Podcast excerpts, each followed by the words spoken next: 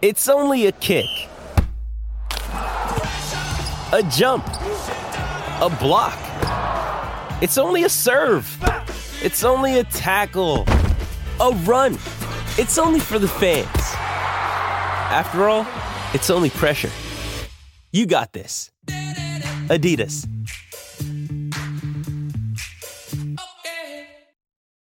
Why take one vacation with the family when you could take all of them? With Royal Caribbean, you don't just go to the beach. You visit a private island and race down the tallest water slide in North America. You don't just go for a road trip. You ATV and zip line through the jungle. You don't just go somewhere new. You rappel down waterfalls and discover ancient temples. Because this isn't just any vacation. This is all the vacations. Come seek the Royal Caribbean. Ships Registry Bahamas why are some of these games so bad?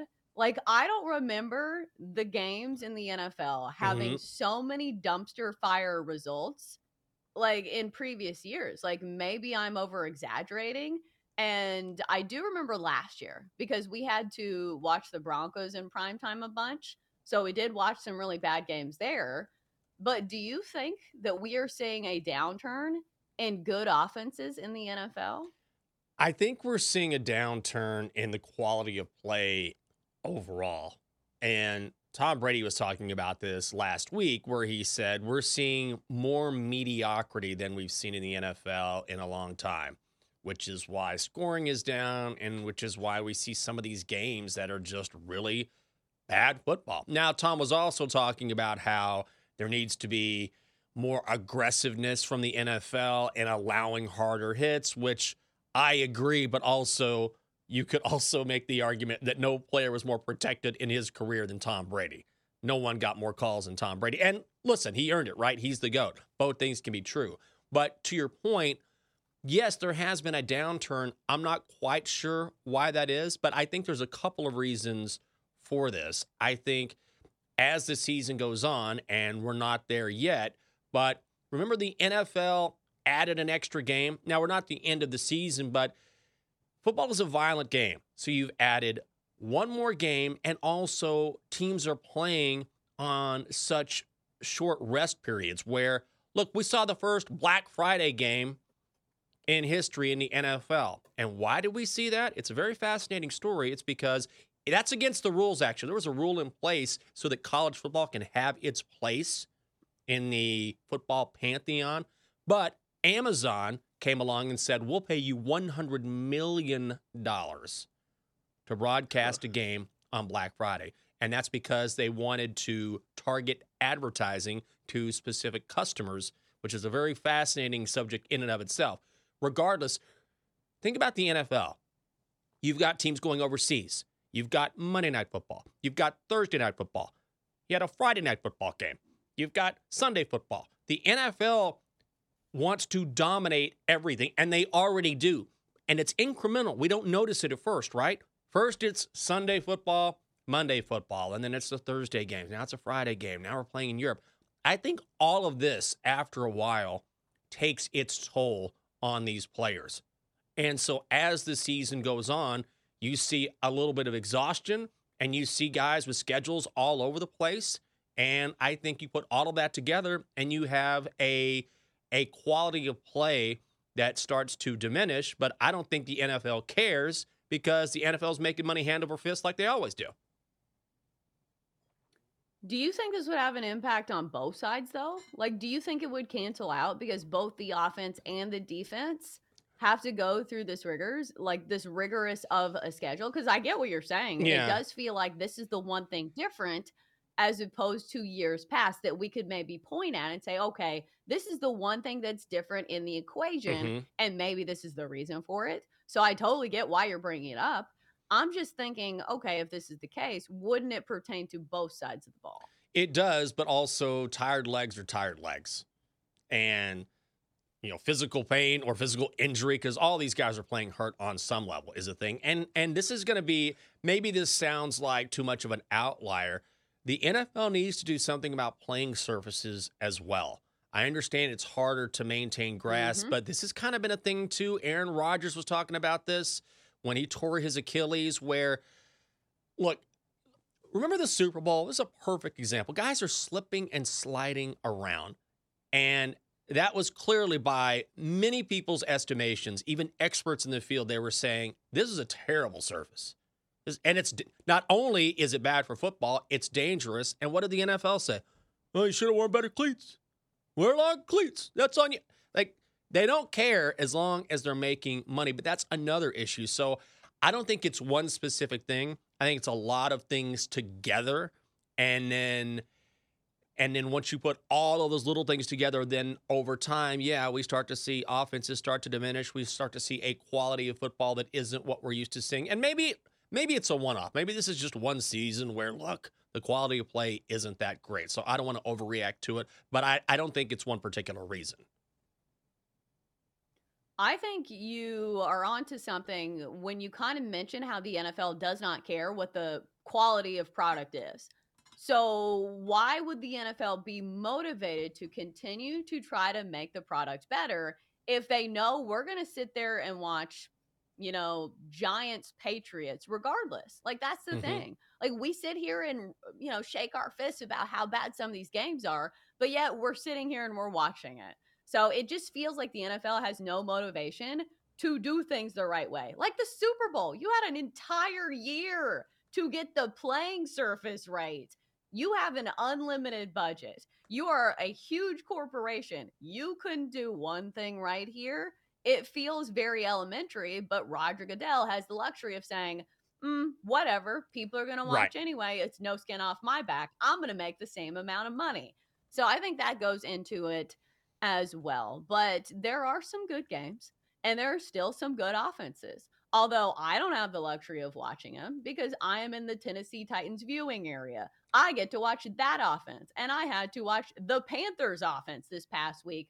But let's look at the upcoming schedule and see if maybe there are some good games that maybe we'll want to watch. Because here's the thing even if they're bad games and even if it's low quality offenses, you can still find ways to bet on them. Because if you are taking all of this, what we're saying to heart, when you take a look at some of these totals and say, okay, even though the total in the Falcons Jets game is 35 and a half, mm-hmm. some of these offenses are so bad that it feels like betting on Iowa football. The number doesn't seem to be low enough.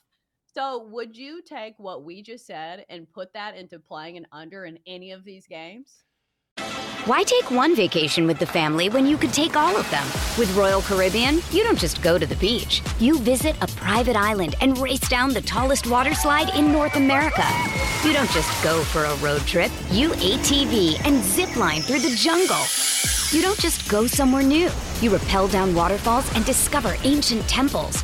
Because this isn't just any vacation. This is all the vacations. Come seek the Royal Caribbean. Ships Registry Bahamas.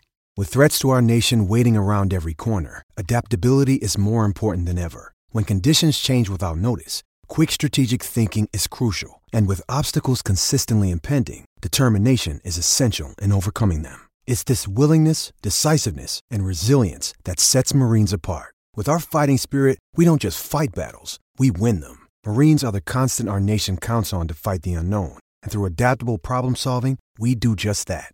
Learn more at marines.com. Ooh, I'm trying to look at which game would fit that bill. Like Falcons Jets, 35 and a half. God, Falcons Jets. Yeah. God, that that game just it was like getting a punch to the gut. I'm like Falcons Jets. Ugh. Yeah, probably. Ooh. Because the Jets do have a good defense. The Falcons are not the AFC or the NFC South is just so bad anyway, and the Jets can't move the football. Doesn't that doesn't that scream like that game's going to be 17 to I don't know, 10, something like that? 10? Yeah. Yeah. It it feels like and I don't know who's going to cover that game. I don't want to bet a side on that, but I do think if you're looking at two teams that have a hard time moving the ball on offense, there's not a lot of offensive talent on the board on either side. Yeah, Bijan is great, but who's going to get him the ball? Desmond Ridder's fair at best. Tim Boyle's going for the Jets. Yeah, I think the under is probably the right call there.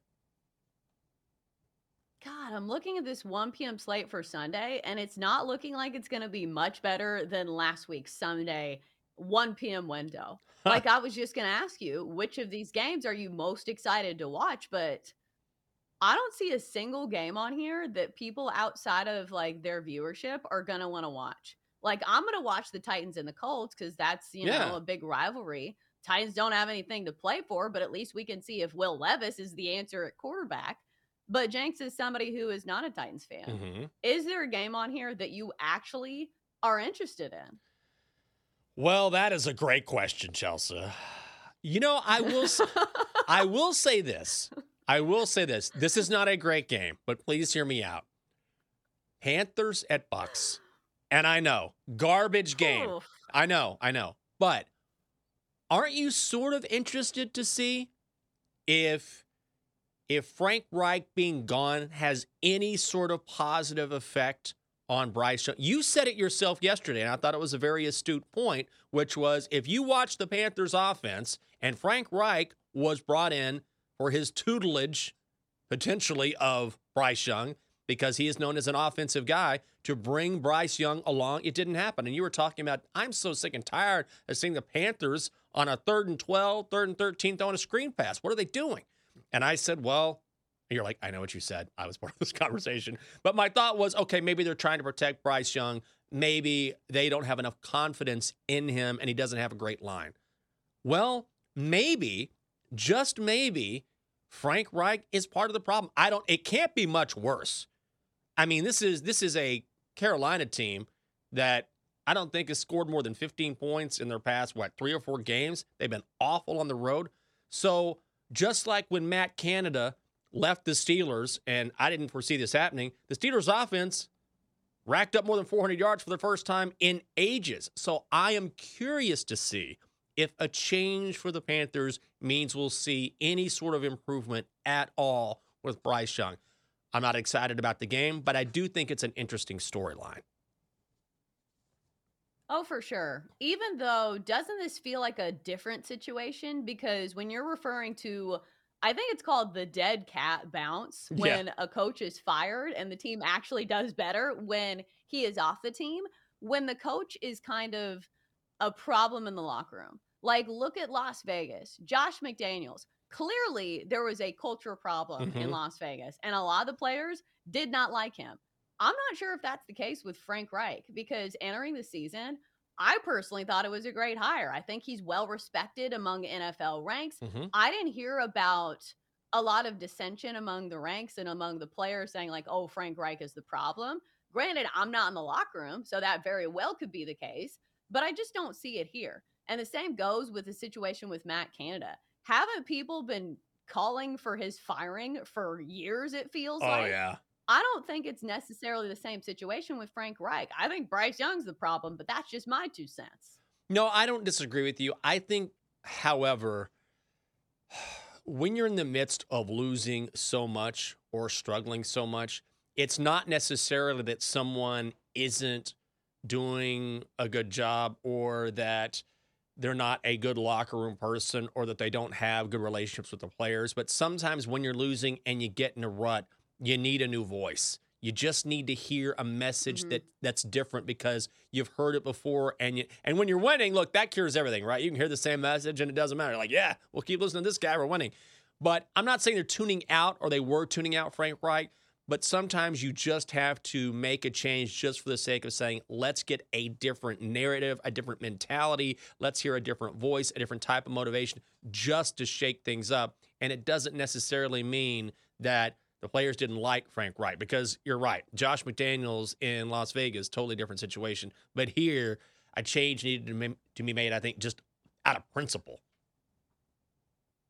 Well, obviously, I think there are plenty of head coaches who have been fired just because the team needed a change. Yeah. And sometimes it's not even their fault. It's just an organization that has buried themselves so far with terrible picks, with terrible trades, that now they don't have any good players, it seems like. So I don't know if Frank Reich could have done anything differently, but it will be an interesting situation to see unfold. Looking at some of the rest of these games, do we think Pittsburgh deserves to be laying six points against the upstart Cardinals and Kyler Murray? Mm. I we've seen money come in on the cards, this has gone Oh, it's from five and a half now. Yeah, it's five and a half now. So it's come down from Steelers minus six to Steelers minus five and a half. I don't really want to put my money on the cards, but I will also say that this number seems way too high. I, I like the Steelers. Mike Tomlin continues to do a good job. That offense has gotten better, but are they five points better, six points better than the cards? I don't know about that. This is a team that wins by like three or four points.